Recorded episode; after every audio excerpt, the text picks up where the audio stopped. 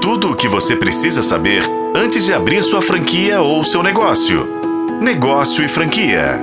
O Natal é a esperança de qualquer varejista e a oportunidade que aparece para, no mínimo, equilibrar as contas. E esse ano, por mais estranho que tenha começado, a esperança e o equilíbrio está em alta.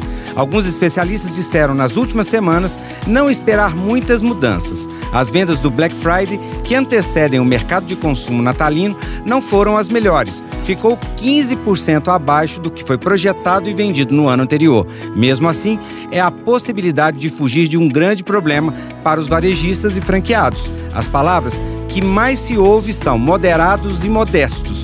Talvez o Natal seja assim.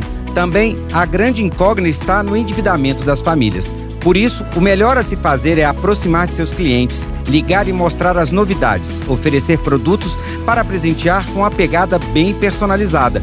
Nos momentos desafiadores como os que estamos vivendo, é uma grande oportunidade para o ambiente varejista.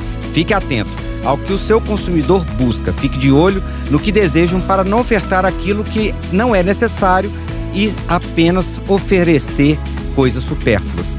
Esteja atento também para não queimar o seu caixa, que tem sido difícil manter no azul. Mas não desanime.